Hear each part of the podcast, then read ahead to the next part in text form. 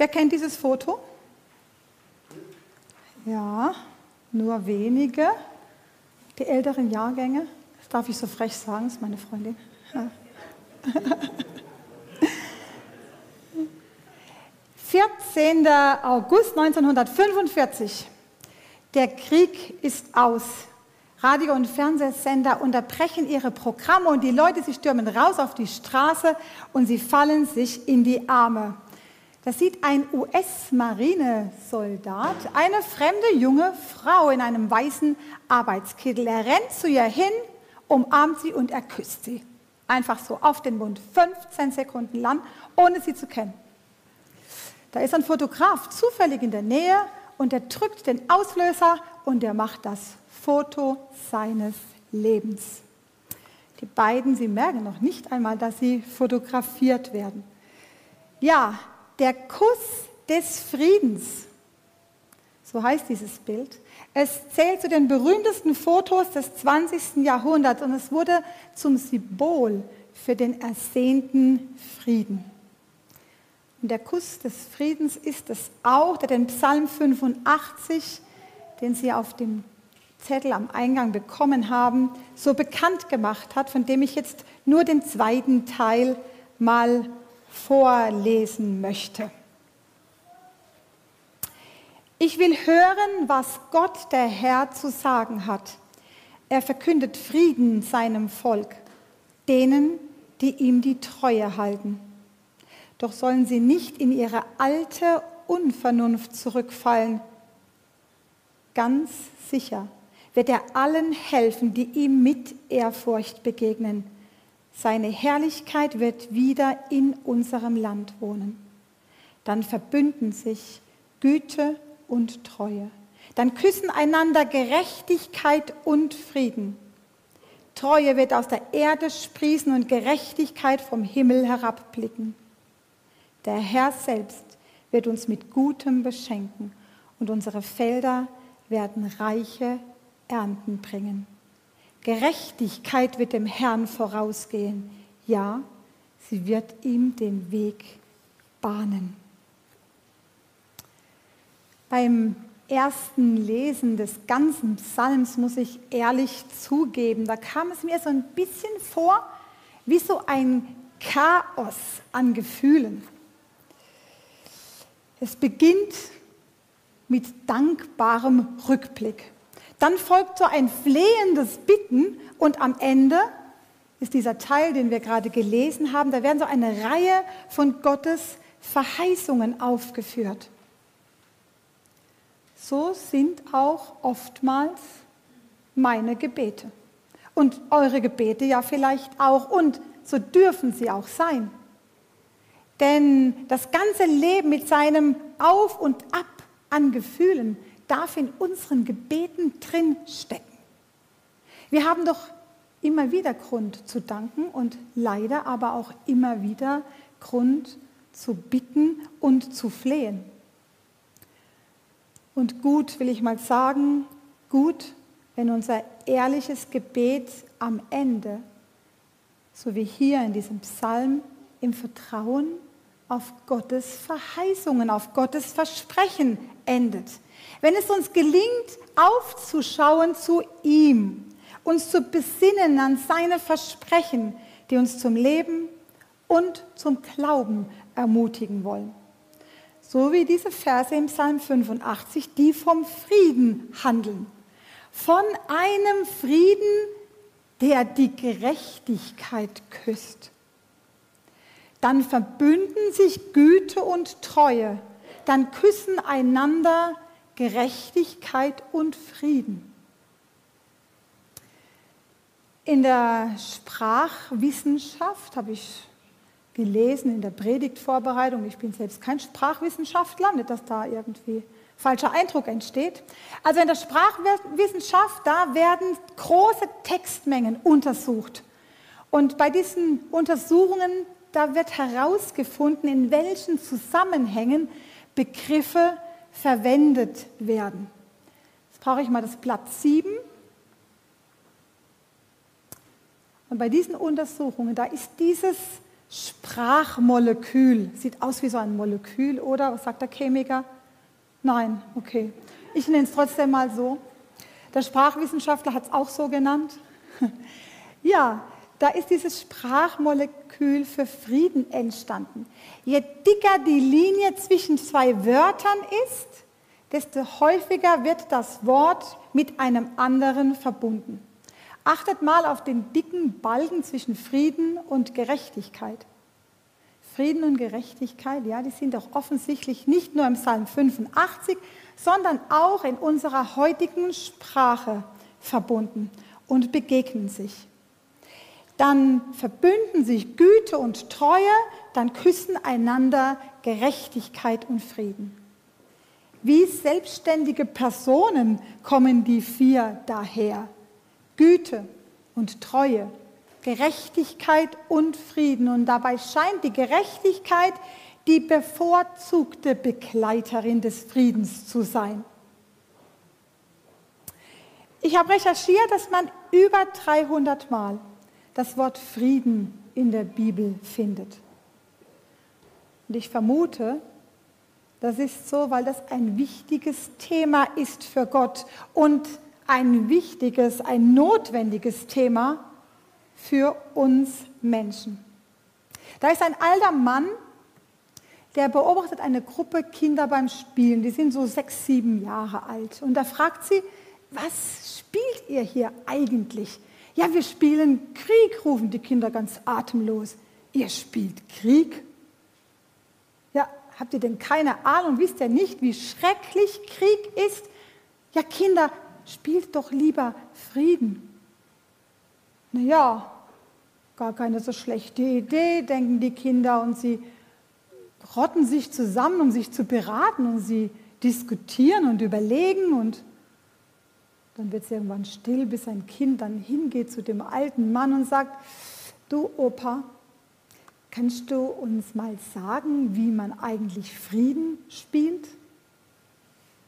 Tja, Krieg zu spielen ist Kindern vertrauter als Frieden und uns Erwachsenen vermutlich auch.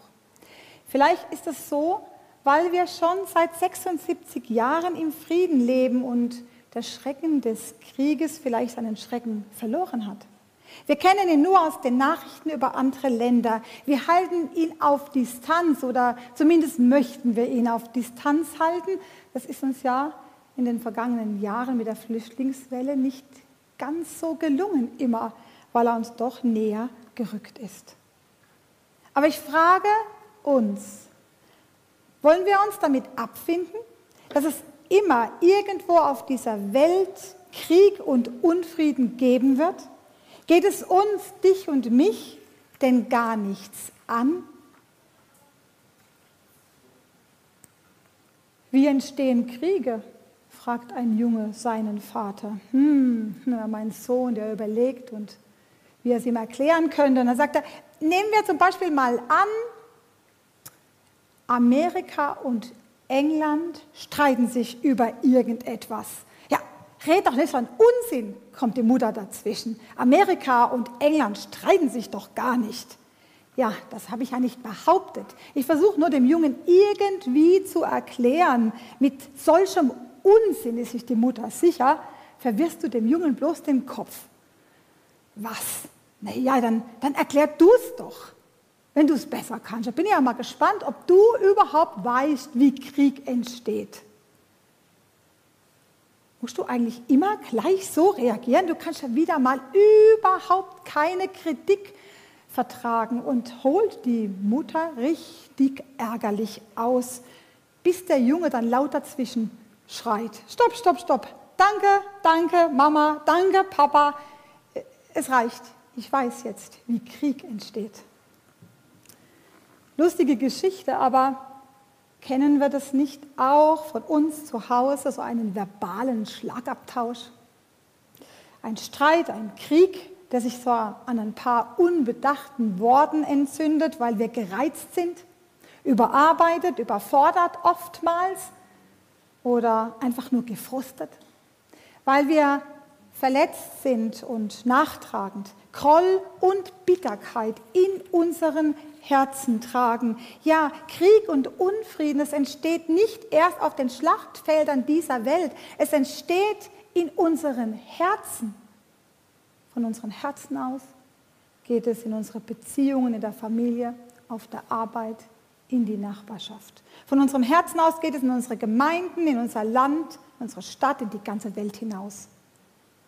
Und damit, damit ist auch der kalte Krieg gemeint, der so mancher unter uns vielleicht seit dem Tod der Eltern mit seinem Bruder oder seiner Schwester führt. Und damit ist auch die Anfeindung mit einem Arbeitskollegen gemeint, mit dem man sich vor ein paar Jahren in einer Sache überworfen hat. Und damit ist auch der Streit mit dem Nachbarn gemeint, wo eigentlich nur Waffenstillstand herrscht, seit wir uns vor ein paar Jahren über irgendetwas mit ihm gerichtlich einigen mussten. Und wir denken dabei immer, wenn wir ehrlich sind, wir denken dabei immer, wir sind im Recht. Zum Recht gehört auch das Ziel des Rechts. Ein bekanntes Zitat unseres ehemaligen Bundespräsidenten Richard von Weizsäcker, das ich jetzt bitte eingeblendet haben möchte. Zum Recht gehört auch das Ziel des Rechts, nämlich Gerechtigkeit und Frieden. Recht hat er, unser ehemaliger Bundespräsident. Das Ziel des Rechts ist Gerechtigkeit und Frieden. Und wenn wir dabei auf unser menschliches Empfinden von Gerechtigkeit vertrauen, wird es nicht immer zu diesem Kuss mit dem Frieden kommen. Denn allzu oft wollen wir gar keinen Frieden, weil wir uns ungerecht behandelt fühlen. Und weil wir uns ungerecht behandelt fühlen, streben wir nach Wiedergutmachung, nach Vergeltung und Rache. Und dafür finden wir gute Argumente. Wir sind einfach gut darin, unser unfriedliches Verhalten zu rechtfertigen. Der Bruder oder die Schwester, sie hat mich um ein rechtmäßiges Erbe gebracht. Der Kollege, der redet immer so schlecht über mich hinter meinem Rücken. Ja, der Nachbar, der macht so viel Lärm, dass keiner von uns hier schlafen kann. Gut, wenn es uns gelingt, auch in so schwierigen Situationen zu Gott aufzuschauen denn ich will hören, was Gott, der Herr, zu sagen hat. Haben wir in unserem Psalm gelesen. Ich will hören, was Gott, der Herr, zu sagen hat. Dann verbünden sich Güte und Treue. Dann küssen einander Gerechtigkeit und Frieden. Dieses Versprechen gilt dem, der auf sein Wort hört. Sein Wort vergeltet niemandem Böses mit Bösem, lesen wir im Römerbrief. Soweit es euch möglich ist, haltet mit allen Menschen Frieden. Wer auf sein Wort hört, stellt sich die Frage, habe ich meine Möglichkeiten zum Frieden stiften denn wirklich bereits ausgeschöpft? Sein Wort. Meide das Böse und tu das Gute. Suche Frieden und jage ihm nach. Wer auf sein Wort hört, merkt, dass er nicht dem Frieden nachjagt, wenn er kalten Krieg und Anfeindung in seinen Beziehungen zulässt. Ja, Frieden, Frieden ist mehr als die Abwesenheit von Krieg. Frieden ist kein Zustand. Frieden ist ein Handeln. Ein aktives Handeln, das zu einer anstrengenden Jagd werden kann. Ein aktives Handeln, das uns manchmal auch herausfordert, über unseren eigenen Schatten zu springen. Da gibt es eine alte Zeitzeugin aus Russland. Sie berichtet aus dem Zweiten Weltkrieg. Sie erinnert sich an den Krieg, als sie 13 war, Tag und Nacht. Hörten sie die Schüsse. Und die Deutschen, sind ihnen auf die Pelle gerückt. Die haben die Brücke zerstört, die einzige Zufahrt zu dem kleinen Ort, in dem sie leben. Und da erzählt sie von ihrer Angst und ihrer Not, als sie so schrecklich Zahnschmerzen hatte, von ihrer Angst und Not, als sie jammerte und die Mutter, die sie immer wieder ermahnte und bekniete, doch leise zu sein, weil sie so große Angst hatten, es könnte sie jemand hören. Plötzlich klopft es an der Tür. Sie erschrecken, sie müssen die Tür öffnen und da steht ein großer, stattlicher deutscher Soldat vor der Tür. Und er erkundigt sich, was denn mit diesem Kind los sei. Und die Mutter, ja, die versucht ganz verzweifelt mit Händen und Füßen ihm zu erklären, dass sie Zahnschmerzen hat und sie hofft so sehr, er würde ihnen nichts antun. Und der Soldat, er dreht sich um und geht weg. Und kurz darauf klopft es wieder. Da steht der Soldat wieder vor der Tür mit einer Schachtel Schmerztabletten und einer Tafel Schokolade für das Kind zum Trost. Was für eine wunderbare Geschichte. Was für eine wunderbare Geschichte, ein wunderbares Beispiel für eine Geste des Friedens, sogar mitten im Krieg. Mitten in der Ungerechtigkeit eines Krieges. Der Kuss des Friedens als Symbol unserer Sehnsucht nach Frieden. Nach einem Frieden, der nicht alleine kommt und einem Frieden, der schon gar nicht von alleine kommt. Frieden wird nur möglich durch die Gerechtigkeit, zu der wir Menschen offensichtlich nicht fähig sind. Frieden wird nur möglich, so steht in Gottes Wort, durch die Gerechtigkeit, die mit dem Friedefürst Jesus Christus in diese Welt gekommen ist. Er hat Gerechtigkeit geschaffen, weil er für unsere Ungerechtigkeit am Kreuz gestorben ist. Mit der persönlichen Annahme seines Opfertodes ist unser Unrecht gesühnt und vergeben. So lesen wir im Römerbrief. Nachdem wir durch den Glauben von unserer Schuld freigesprochen sind, haben wir Frieden mit Gott durch unseren Herrn Jesus Christus. Gott hat mit uns Frieden geschlossen. Gott hat mit uns Frieden geschlossen und er möchte, dass wir unsererseits für Frieden unter den Menschen sorgen. Unser Gott hat uns diesen Frieden versprochen und wird ihn uns schenken. Einen Frieden, der über unsere menschliche Vorstellungskraft hinausgeht. Einen Frieden, der nicht recht haben muss. Einen Frieden, der keine Rache übt, keine Genugtuung braucht einen Frieden, bei dem niemand wieder etwas gut machen muss. Einen Frieden, bei dem sich die Liebe Gottes unter uns Menschen durchsetzt. Glücklich sind die Friedensstiften, denn Gott wird sie seine Kinder nennen. Amen.